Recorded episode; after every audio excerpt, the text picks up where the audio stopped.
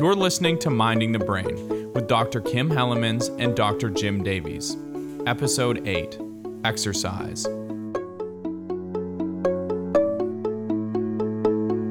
I think everybody's heard by now that there's a lot of science that shows that exercise is really good for your physical health. But does exercise affect your mind and brain? Does running really make you happy, or is it just a pain? Today, Minding the Brain explores the science of exercise and its effects on happiness and mental health. So, Kim, why are you interested in the link between exercise and mental health? How'd you get into this?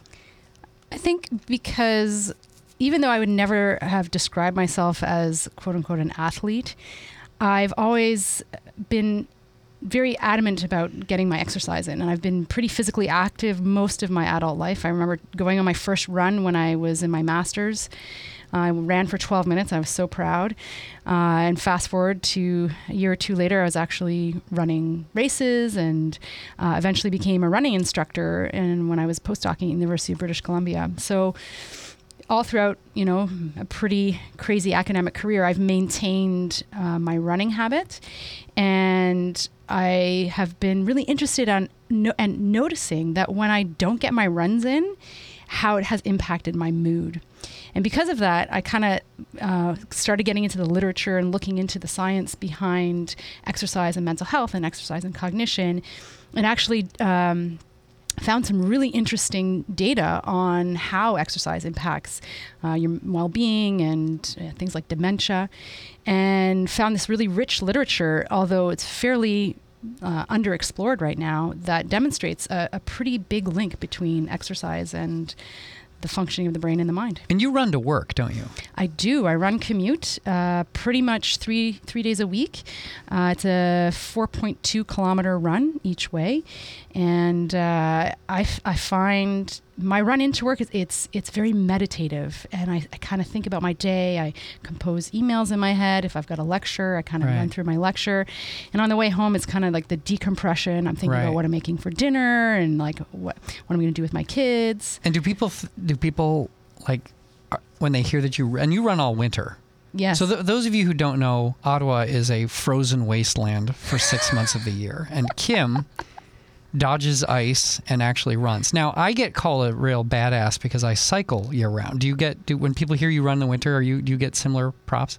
I do, and especially because I ran with both my pregnancies. Oh my god! So sometimes I would actually get people looking at me and being like, "What are you doing?" And and again, there's a whole rich uh, literature that supports it's actually better for the baby when mom is physically active up to a certain point. And that's um, counter to a lot of cultural beliefs, right? That they correct. should be like bedridden, basically. That's right. right. Yeah, okay. and and what our listeners can't see is I'm actually in my running gear right now. Got my shoes. You're going to run home right I'm after run this. Home. Okay. Mm-hmm. So this idea that exercise improves mental health. Is this something that's like come up in the last 20 years? Uh, certainly not. I think anecdotally, we've known this for quite a long time. In fact, Plato in the fourth century um, said, "quote In order for man, and I assume he meant women too, but in order for man to succeed in life, God provided him with two means: education and physical activity, not separately, one for the soul and the other for the body, but for the two together. With these means, men and women uh, can attain perfection." So this has been a you know an idea that has been around for certainly uh, hundreds of years, and we've known this anecdotally, but we're now starting to recognize the science behind this. And essentially, you know, in, in my research of this, there seems to be two main effects of exercise. Uh, number one, the benefit of exercise on cognition, and number two, the benefit of exercise on mental health and well-being. So you say there's, and it's anecdotally visible. How about um, evidence? Do we see evidence of this too? Mm-hmm. So, certainly with the data on looking on, on cognitive capabilities, primarily this is uh, people looking at kids and academics. So, you know, a typical study is uh, one where they've gone into a school and they've taken a population of kids and they've gotten them to perform like a running test, like run one mile, and they time all these kids. And then what they do is uh, look at those kids' scores in tests of math and reading. And essentially, what they do is, is correlate them and they say, okay, is there uh, a relationship here? Are, are, kids that are running faster also kids that have higher scores on tests uh, that measure math and, and reading? And are they tested like while they're still panting? Oh God, no. Yeah, I guess that's a good question. No, no. These are um, like in, in a lot of these are done in the states, but they have a lot of standardized testing. So they have the scores from these standardized tests that the children would have taken at another. So it's not like a short term, like their blood is pumping. Correct. Although there is, yeah, we'll too. talk Okay, about that okay. data. Yeah. Yeah. So and then, um, so they've done all these correlational studies, and and these effects are are pretty consistent, even when you control for educational background of the parent. And so when you take a bunch of these studies, so a special kind of analysis is known as a meta-analysis. So for our listeners that aren't that familiar with statistics, a meta-analysis is essentially when you ask a question and you answer it by looking at a whole bunch of published literature that have done studies that similarly ask that question. So these meta-analyses have concluded that physical activity does indeed uh, improve intelligent, intel- intelligence it enhances creativity and planning skills. And in fact, and this is amazing because certainly in the school systems, there's been a, an increasing trend of removing physical activity from, from day-to-day schooling. But what they've demonstrated is that even if you take away an hour a day and, and have kids be active, that in fact leads to improvements in math and te- uh, scores of math and, and reading. So So there's some interventions that work really well with the trouble the, kids who are having trouble and not so well with the great kids or vice versa. But you're saying that this is the these effects are across the board. Is that what you mean by yeah, educational background and stuff? Correct, Like, yeah. It helps everybody. yeah, Oh, yeah. that's, that's great. And Mhm. now, you know, if we see that the kids that are exercising more are doing better at school, that that mean that you know it doesn't mean one's causing the other. Couldn't it be that the parents who push them academically also push them physically? Like, do we know if there's a cause going on there? Right, yeah. So, uh, like I said, most of these stud- studies are correlational in nature, but they have done some uh, tests and studies where they've explored causality. And the, the way that you explore causality is in the form of what's called an intervention study. So, in this case, they took kids that um, were, you know, mild to moderate uh, overweight kids and they randomly assigned them to one of three groups. So uh, one was a no, no exercising group. Uh, another was they exercise for 20 minutes a day, five times, uh, five times a day, uh, five times over the week, and then the third group was they were exercising five di- five times, 40 minutes a day, and they did this for 15 weeks. And what they found was at the end of the 15 week period, uh, only the group that exercised 40 minutes a day for five days a week improved significantly on their measure of planning, uh, which was really interesting because planning, as we know, is, um, well, as maybe our listeners are not aware of, but planning is the dom- domain of the frontal lobe. And the frontal lobe sits at the very front of your brain and is the most recently evolved part of our uh, cerebrum. And so it seems as though uh, regular exercise seems to have a great benefit on specifically that part of the brain. Oh, that's so okay. So when you say that part, Mm-hmm. you know, intelligence is usually a combination of a lot of different kinds of skills, right? And Mhm. we know that some skills are done, you know, in the, in the cerebellum or whatever. And d- does this in, help with some cognitive tasks more than others? Yeah, well, you know, to be fair, there isn't a lot of studies that are look at the different domains of, of cognition. Uh, most of the studies have focused on domains that are involved in academics, right? So planning, for example, creativity, uh, attention, uh, and certainly there are improvements with all of those measures. And also, interestingly, on tests that measure motor reaction time.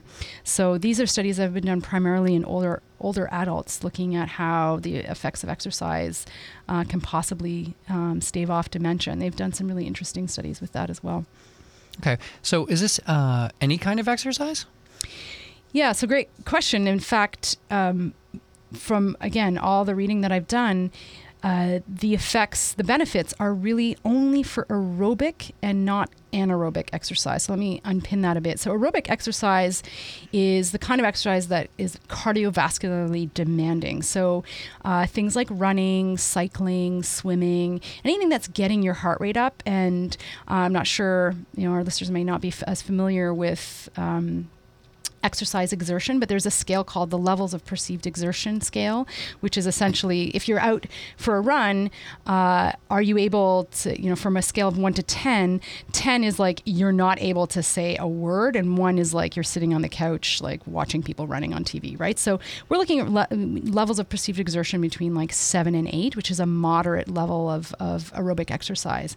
By contrast, anaerobic exercise are things like weightlifting, right? So you're, you're anaerobic literally means not no oxygen or not requiring oxygen. So when you're doing just you know 10 reps of some 20 pound bicep curls it's unlikely that you're raising your heart rate uh, at a, that sustained Right, level. you're doing your muscles, but not your respiratory and your bl- and your blood flow. And yeah. you know, as, as a caveat to that, there are certainly forms of circuit training where you're you know you are lifting weights and you are going very quickly from one exercise to another and and that is leading to sustained levels of heart rate uh, at about 75 to 85 percent uh, of your maximum heart rate and that for sure has that same effect but just sitting around uh, doing the occasional bicep curl isn't going to do it Okay. Um, is now I've heard some people say that doesn't matter. It doesn't matter if you get your heart rate up. You know, you walk 20 minutes a day. That's all you need. Is that true?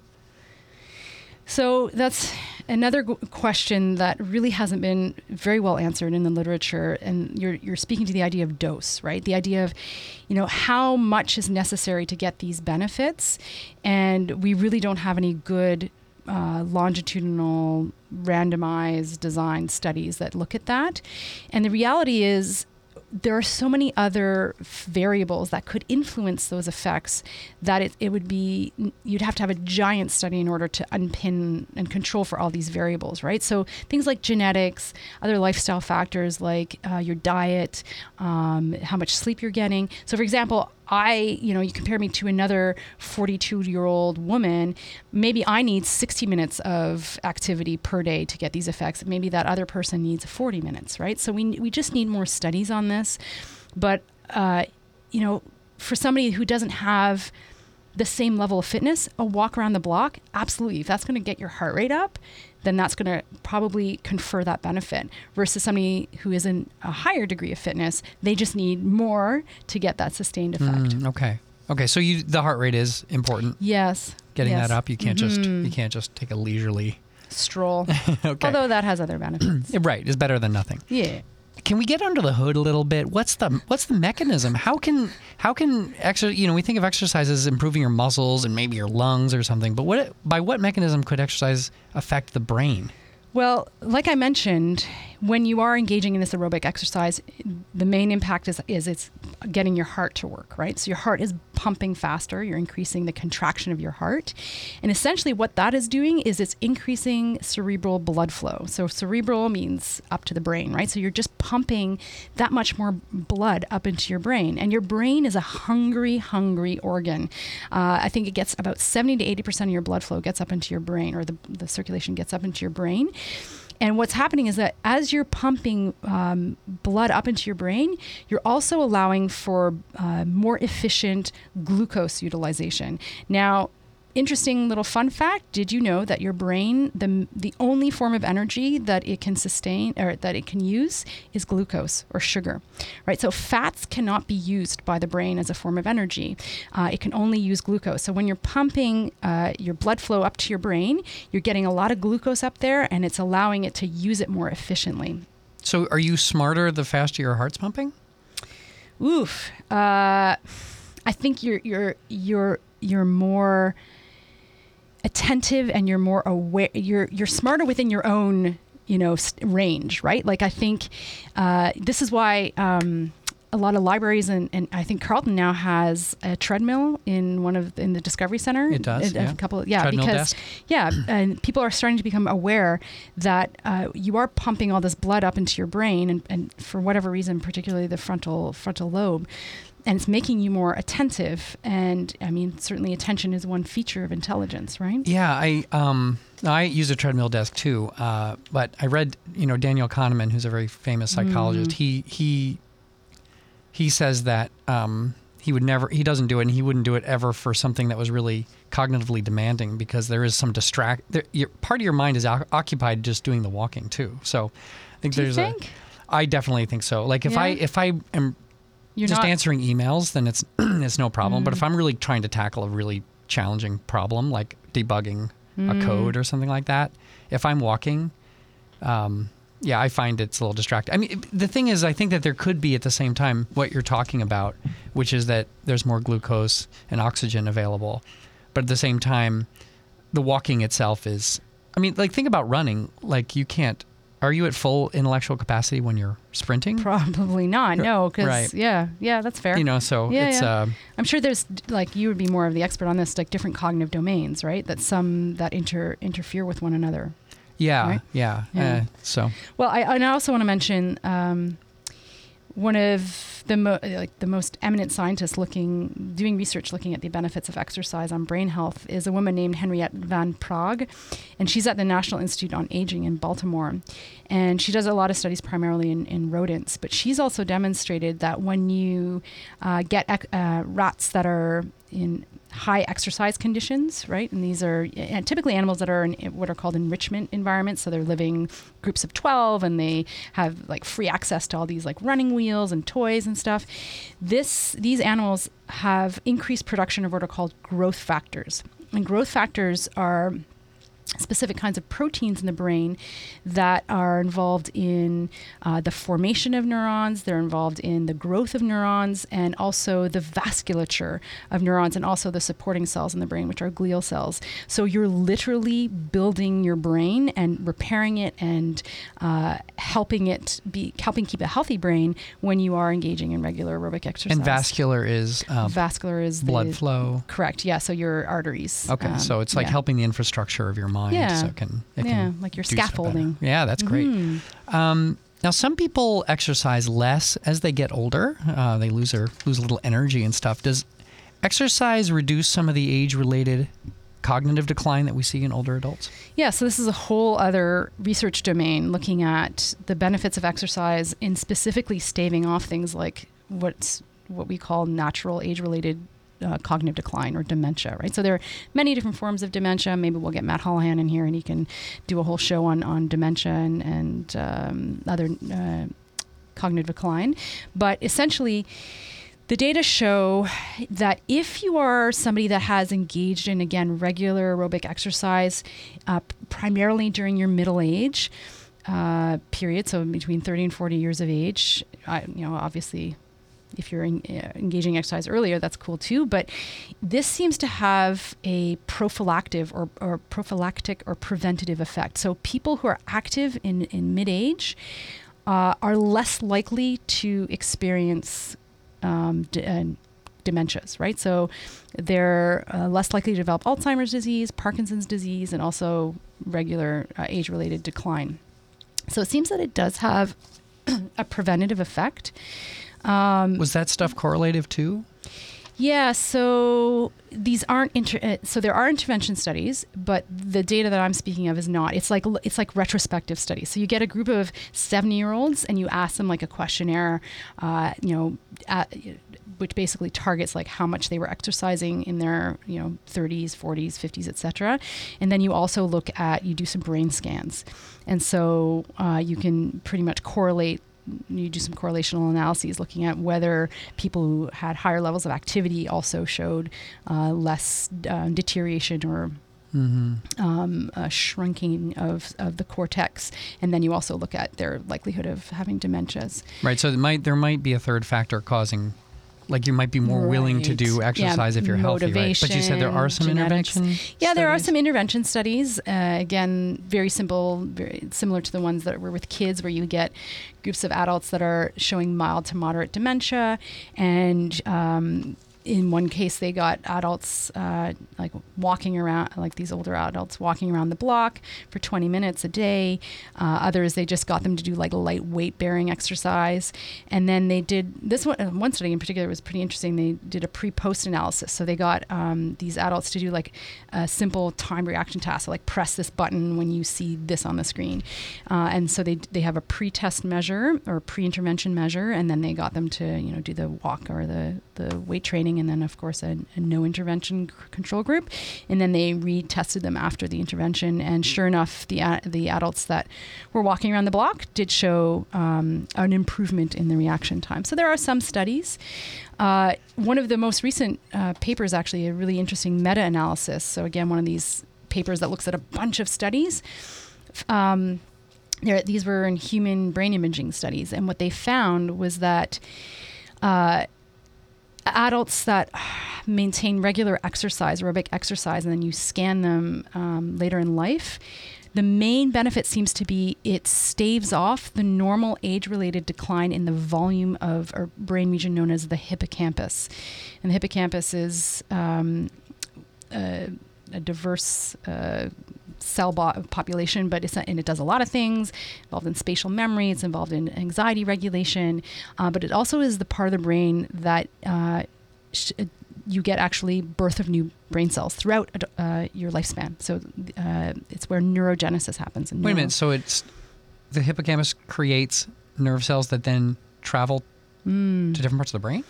That yeah, we think so. I mean, this is like an ongoing Oh, okay. debate as to what those new cells do. We think they may be recruited into existing brain circuitry, or we're not sure. Um, but yes, possibly uh, parts of the frontal cortex. They've they've mapped some cells, uh, but essentially, this brain region is is is really cool in that it continues to birth new cells um, throughout your your lifespan. And but the the volume of uh, the how much that happens declines as we age. But if you're regularly exercising, you you don't see this natural decline in the in the size of the hippocampus. Okay. Well, that's great. So exercise and cognition Mhm. looks like there are a lot of links there. What about the other side of the mind? Uh, things like emotions and mood. Does exercise affect those things as well? Yeah, again, lots of subjective or anecdotal evidence that regular exercise improves feelings of well-being and seems to reduce anxiety. I mean, you you know, you go around campus here, you see a lot. I, and I usually survey my students how many of them are uh, exercising regularly, and a lot of students seem to be using exercise, which is great, as a very positive coping strategy for you know during exam time, for example, when they're pretty stressed out. Um, and there are some small, mind you, small studies, so take that with a grain of salt, that look at whether, again, because we know we see it seems anecdotally that exercise improves mood. Can we then use that as a prescription for things like depression, right? And it does seem like it does. It has a benefit, mind you, only for mild to moderate depression, right? So somebody who has severe depression, can't get out of bed, you know, is really, really requiring medication. Exercise isn't really going to cut it, but certainly um, people who who do uh, get quote unquote prescribed uh, act, uh, exercise d- does seem to have a benefit on mood, and people who exercise regularly, so the, the, the effect goes in the other direction, also less likely to have depressive disorder. But Mhm. again, that take that, you know, critical thinking. Uh, it could be that people are just more motivated to exercise, right? Motivation is a big part of depression. So people who are motivated to exercise probably are motivated in general, right And depression is marked by lack of motivation. But again, most of these studies are small. They have a lot of method- methodological flaws. Uh, and basically, human studies are hard to do, right? Yeah, I I um, was recently reading about meditation benefits, and oh, yeah. there was a big discussion in this paper I read, uh, like a big review paper, saying that one of the problems is it's hard to have a control group. So, in in Yeah. medicine, uh, they'll often give a sugar pill, um, and and the the person giving the pill doesn't know what it is, and the and the patient doesn't know whether they're getting a sugar pill or the actual medicine and that's called a double blind study and it's really hard to give the equivalent of a sugar pill for meditation like how do you they know the people who are in the meditation group know they're meditating right so you know how can you put someone in a group where they're doing something that seems like meditation but isn't meditation i think exercise is probably one of those things yeah, right? exactly. You, you either know you're exercising or not. And that's why it's important to turn to studies that use animal models to explore the mechanisms underlying uh, the benefits of exercise in the brain because animal models are animals you can control many factors, right? Right. so what do the animal studies show So remember back to Henriette Van Praag. She's shown that, um, lo and behold, when you have groups of, in this case, mice, and you give one group access to a wheel, and they're allowed free, uh, act, um, free option to run on that wheel for six weeks, let's say, and then you have another group that's quote the sedentary group unquote. The wheel running mice have increased rates of neurogenesis.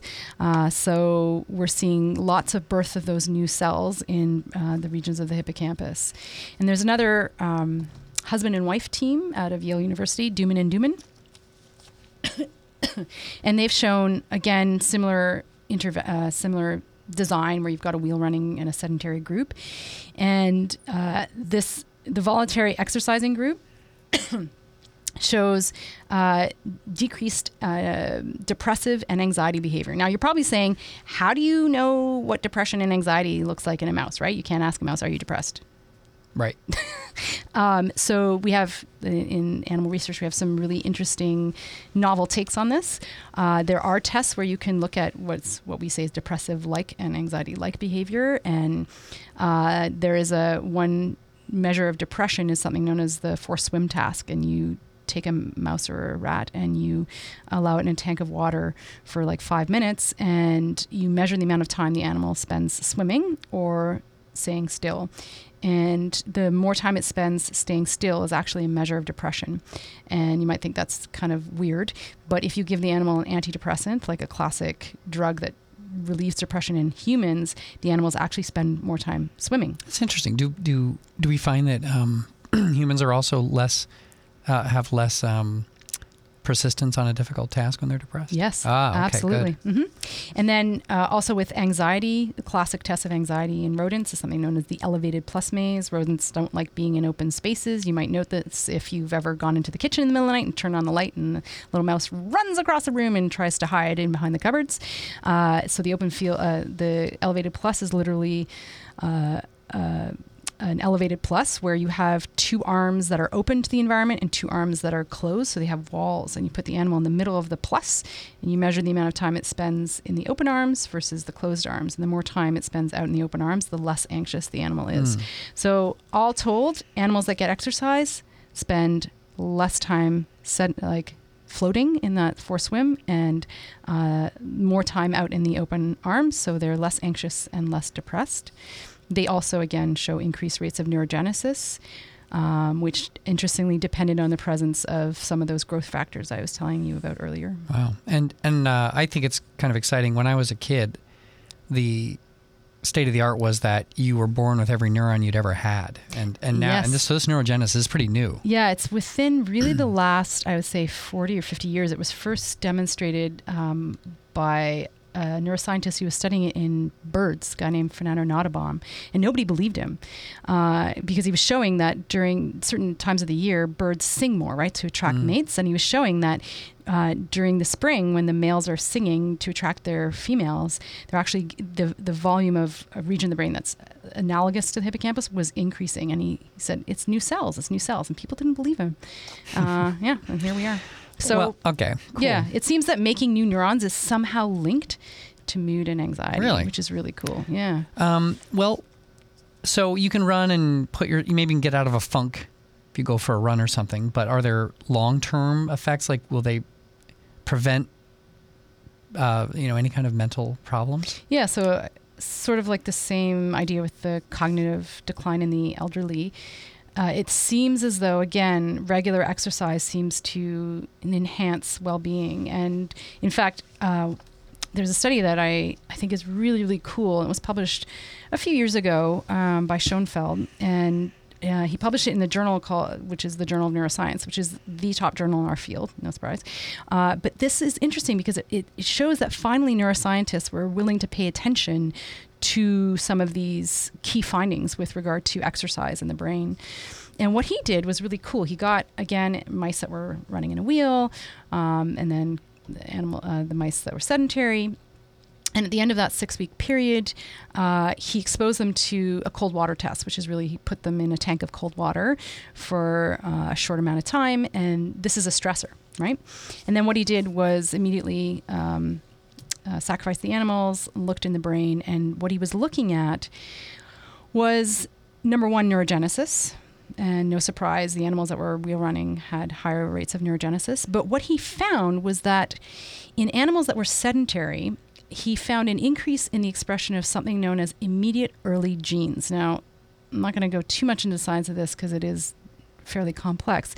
But suffice it to say that what this effect meant is that the animals that were sedentary and then put in a tank of cold water, activation of these immediate early genes was like the brain saying, Oh my God, raise the alarms, right? Like, what are we going to do here, right? Panic, cold water. By contrast, in the wheel running animals, they didn't have this effect. And what that interpretation is, is that it's like, guys, we got this. We're used to stress, we're mm. used to managing challenge, right?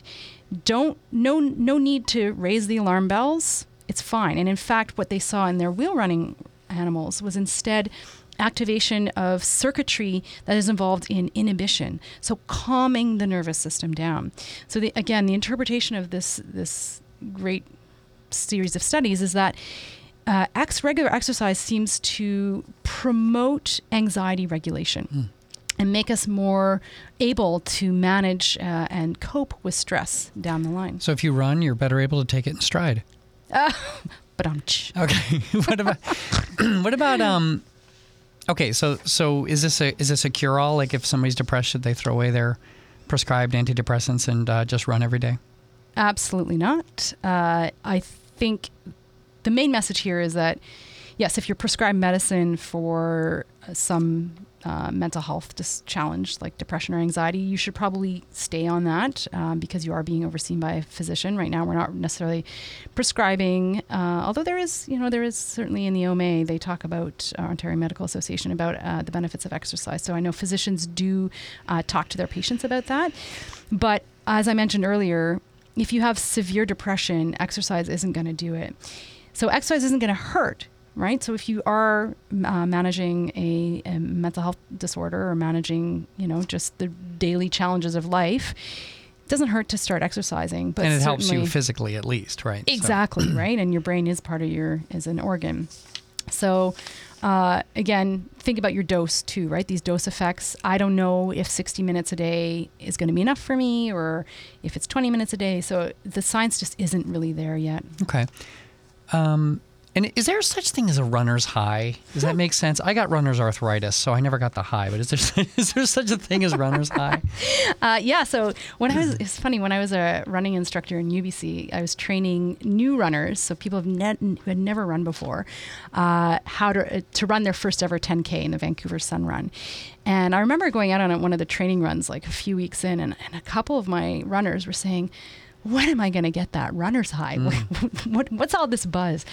And uh, there is actually a paper where they where they explored this, believe it or not, um, published I think in 2008, where they they took a bunch of uh, high endurance runners. Um, so I think th- th- this was a little extreme, but they were these were people that are running like two hours at a time, these ultra marathoners, and what they did was they got them to go on this long training run and then immediately after, they put them in a, a, PET scanner, so a positron emission tomography scanner, which measures basically uh, activity of cells as measured by how much glucose is going to certain populations of cells. So what you're looking at is where's all where's all the, the food the going. food going, right. right. And they were specifically looking at um, uh, opioid receptor availability. So opioids uh, are uh, the natural. We have natural opioids. So you probably heard of endorphins. Mm-hmm. Yeah, yeah. So endorphins, which are released when we, in, in, certain cases of fight or flight, but also in cases where we are exercising for long periods of time, endorphins are released. They're a natural pain relieving compound,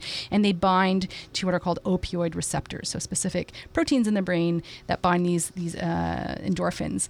And what they found was, lo and behold, they um, they got the runners to self report, so say how euphoric they felt after this two hour run.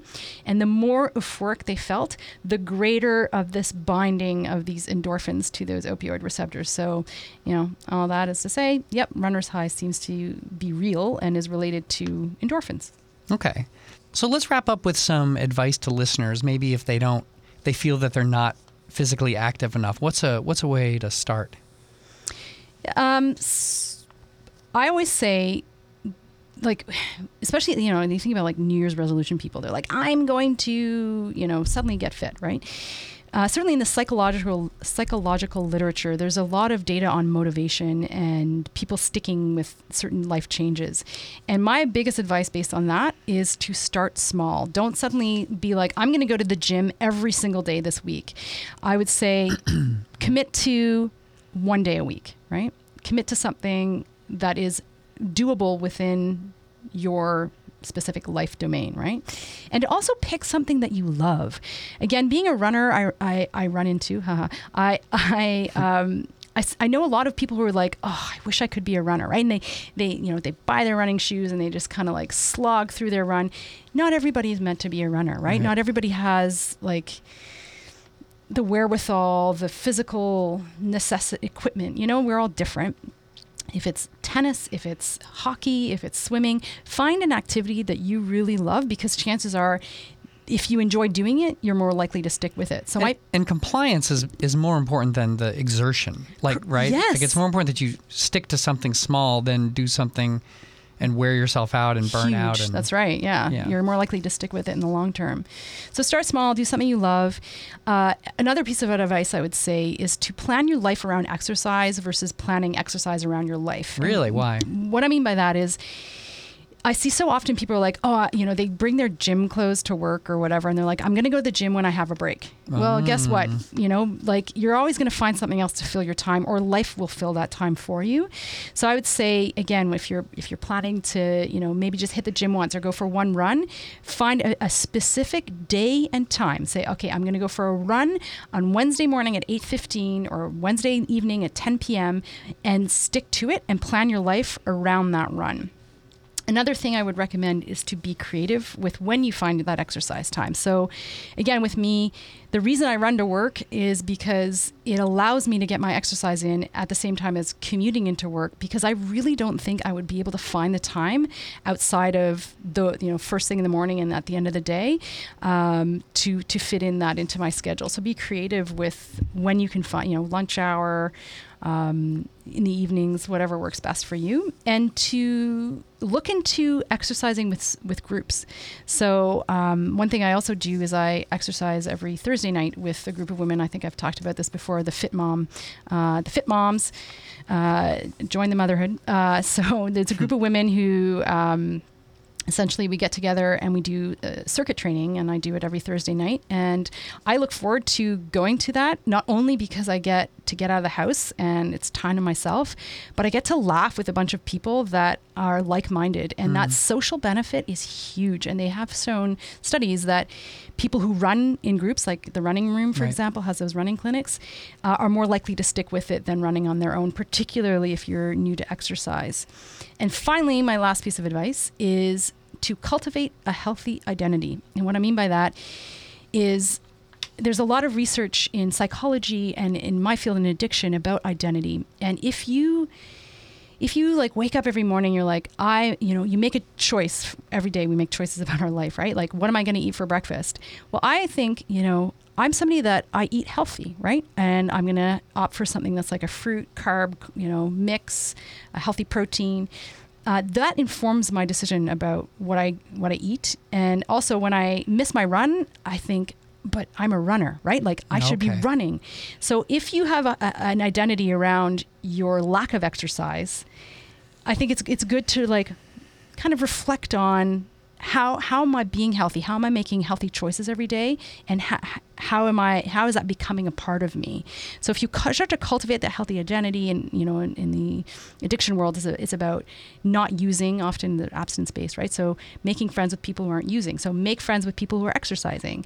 Uh, uh, make social plans where you're going out for a walk. I, we went out for for a skate on the canal with uh, a group of friends yesterday. So cultivating that in your life has been shown to have an impact. And but but- concretely, what does cultivating an identity actually mean? Does it mean like you just think to yourself the words I'm the kind of person who's act has an active lifestyle or do you do you tell everybody I think it's a, a bit of. I think it's both those things.